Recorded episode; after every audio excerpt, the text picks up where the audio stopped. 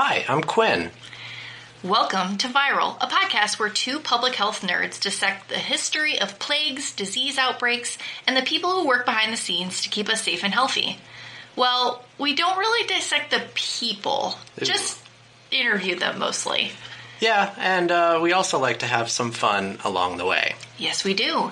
Hey, did you know that the Viral Podcast is officially a year old now? Hooray! Yay! Happy birthday to our audio child! Yes! To celebrate that, we're going to do something special over the next week. Viral Podcast, which is norm- normally released twice a month, is going to come into your feeds five days in a row. What? That's right. We're doing this to celebrate the relaunch of Viral and also because next week is a very special week for us.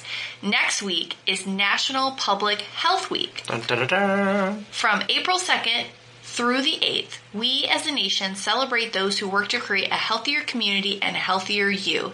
Each day during the Public Health Week, there is a different public health theme, and we are going to bring you five, yes, five, mini episodes each day next week that celebrate that theme. So, what are they? All right, let's break them down. Monday, behavioral health. Tuesday, communicable disease. Wednesday, environmental health. Thursday, injury and violence prevention. Friday, ensuring the right to health. Stay tuned for those episodes and make sure you subscribe to the show so they get into whatever podcatcher you use. Also, find more information, including what your local College of Public Health is doing next week at www.nphw.org. All right, here's our show. So today, we bring you a history of the word quarantine and how it applies to public health. So, people realized pretty early on in human history that if you stayed away from sick people, you might not get sick either. Seriously? I, it's apparently, you know, something that we, you know, we can be proud of that. We figured it out. We Great did job, it. guys. We did it. like the uh, John Oliver, he pushes the "We did it" button, and did the balloons come down. However, that didn't stop cultures from assuming it was because of evil spirits or bad air, but it might have actually kept people healthier, even though they didn't really know why. So lucky. I know. It sounds pretty easy enough in theory. Someone over there sneezes and has swollen armpits or neck. Ew. Don't go over there because they might have the plague. Remember what caused our buddy the Black Death, Linsey? Yersinia pestis. Dun dun dun. That's right. You win a prize. Here's this little pet rat. Isn't he cute? Get that away from me. If you're worried about this little guy giving you Yersinia pestis, you're probably mistaken. Unless he has fleas or lice that have become infected by the bacteria, then you might be in trouble. Rats have been blamed for spread, spreading the plague throughout medieval Europe and Asia, killing millions of people. But new models suggest it was more the fault of fleas and body lice. When fleas infected with the bacterium Yersinia pestis bite humans, the bacteria can jump into the bloodstream and congregate in humans' lymph nodes, which are found throughout the body.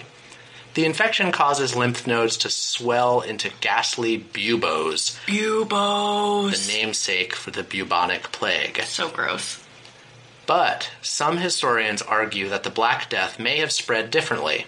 For one, the Black Death tore through Europe far faster than any modern plague outbreaks. In addition, rat falls precede some modern outbreaks, but medieval plague records don't mention rats dying in mass. And you know they would probably write that thing down, right? I mean, Walked through a puddle of dead rats today. yeah. I mean, to be fair, it seems like there's a lot going on at the time. on my way to the witch burning. oh. As an alternative, some scholars have long toyed with the idea that fleas on humans actually spread the Black Death. If fleas and lice picked up the plague by biting an infected human, they could potentially hop onto a person in close quarters and transmit the disease.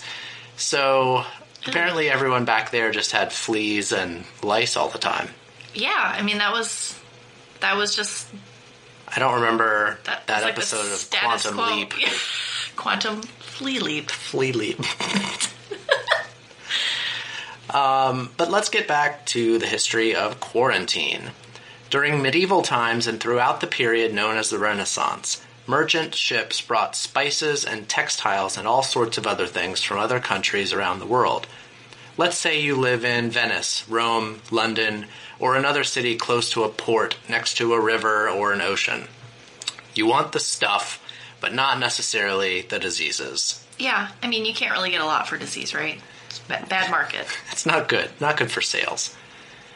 Ragusa was a colony on the outskirts of the Venetian Empire, not the parent company of Ragu pasta. Oh man, I was really hungry Pasta after you said sauce. that. Oh, Now you might recognize this city by a different name, Dubrovnik. Situated in modern day Croatia, bordering the Adriatic Sea, it is distinctive for its old town, encircled with massive stone walls completed in the 1500s. to keep out fleas, right? I mean, that would that would have worked, I guess. In 1377, officials in Dubrovnik issued a decree making anyone who lived abroad spend 40 days at one of the nearby islands before entering the city. Once a person was able to prove they were healthy, were they allowed into the city. Hmm. Interesting. The catch 22 of this whole situation is that conditions on these islands were pretty miserable. If they didn't have a disease when they arrived, they were likely to contract one living on one of these islands for 40 days without a roof over their head. Well, isn't that a con- conundrum? Oh my god. Eventually, which in Europe times means it's the 1600s. Yeah, you know, everything is- 300 years later. Right. The leaders built a bigger and more permanent quarantine facility just east of the city called the Lazaretti. Considered the most humane and efficient facility of its time, the lazarette continued to fulfill its original function as a quarantine unit until the beginning of the 19th century. Oh, Yeah. well, that's another long time. The yeah, the Dubrovnik Lazaretti is one of the only remaining and best preserved examples of its kind in Europe. You can actually tour this today. It's basically like a fort, and there's just giant stone rooms where you would just kind of put people. That's like now that is It's going not on a my four star Hilton. public health historical places bucket list. Yeah. Um, it you know it's really impressive because um, it's been preserved so well, and it's one of the only examples of this Medi- Mediterranean maritime quarantine facility that we have left that we can actually see. Uh, another impressive example of this on a larger scale was the Habsburg Cordon Sanitaire, which from the early 18th century ran from north of the- Danube to the Balkans, manned by a hundred thousand peasants with checkpoints and stations to prevent the movement of contagious people coming into Europe from the adjacent Ottoman Empire. This feat of cooperation was a testament to how the Habsburg Empire was able to stay in power for hundreds of years. Dang. Yep. Wow. But back to the word quarantine. It comes from an Italian variant, 17th century Venetian, of quaranta giorni, meaning literally 40 days. We use it now to mean when you separate and restrict the movement of people, put a restraint upon the activities of communication of persons um, related to the transport of goods, designated to prevent the spread of disease. That was a really long definition. Yeah. I, I gotcha. For a word that just literally means 40, 40 days. days.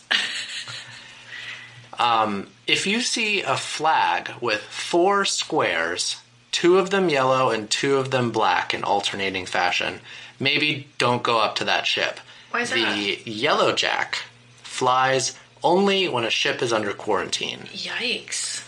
A simple yellow flag, which is which actually used to be the hey we're under quarantine flag, now signals the opposite. That's not confusing at all. No, of course not. This means that a ship, hey guys, we got no disease, we're fine. Could you come on and inspect us so we can come to shore? We're kind of gross now. Boy, that doesn't seem like there's any margin of error at all for something like that. Nope. So, I have one more quarantine related fun fact for you today before we leave. Please.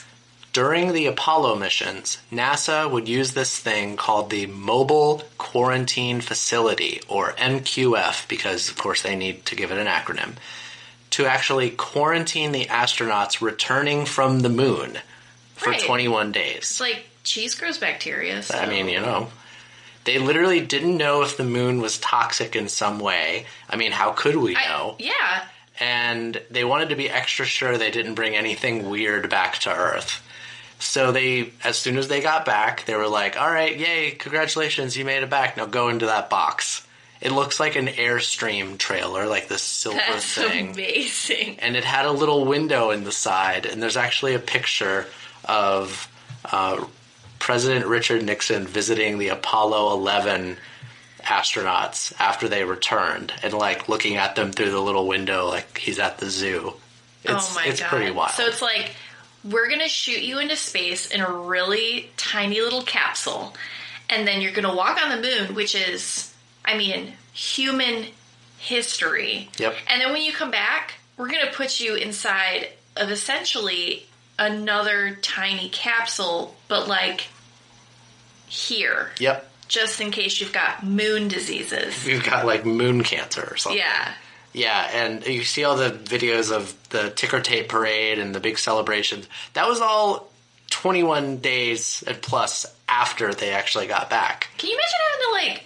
You gotta wait to party. You gotta wait three weeks To, before like- you get a good party off. Yeah, and Like, a win party. the Super Bowl, and then you gotta go sit in a box for three weeks. It's like not. It's like win. No, it's like not even winning the Super Bowl. It's hey, I walked on the moon. no big deal. No big NBD. Wow, that will be all for today. We want to let you know that if this is your first time listening to Viral, we have a website. We are on the internet. Crazy. Visit us on www.viral-pod.com to sign up for email alerts and to learn more about the show. Also, please give us a review on Apple Podcasts or wherever people review podcasts. We would really love to hear from you. Even if it's just like writing us writing out on a cardboard sign and standing out in the street. We like viral podcast. Yeah, please. Actually, I would really love that. Um, if you have a suggestion for a future topic, let us know using the email on our website. Our intro and outro music is Take Your Medicine by the Quick and Easy Boys. Want to take us out with our all important reminder, Quinn? I do. Be sure to always wash your hands. Until next time, see ya.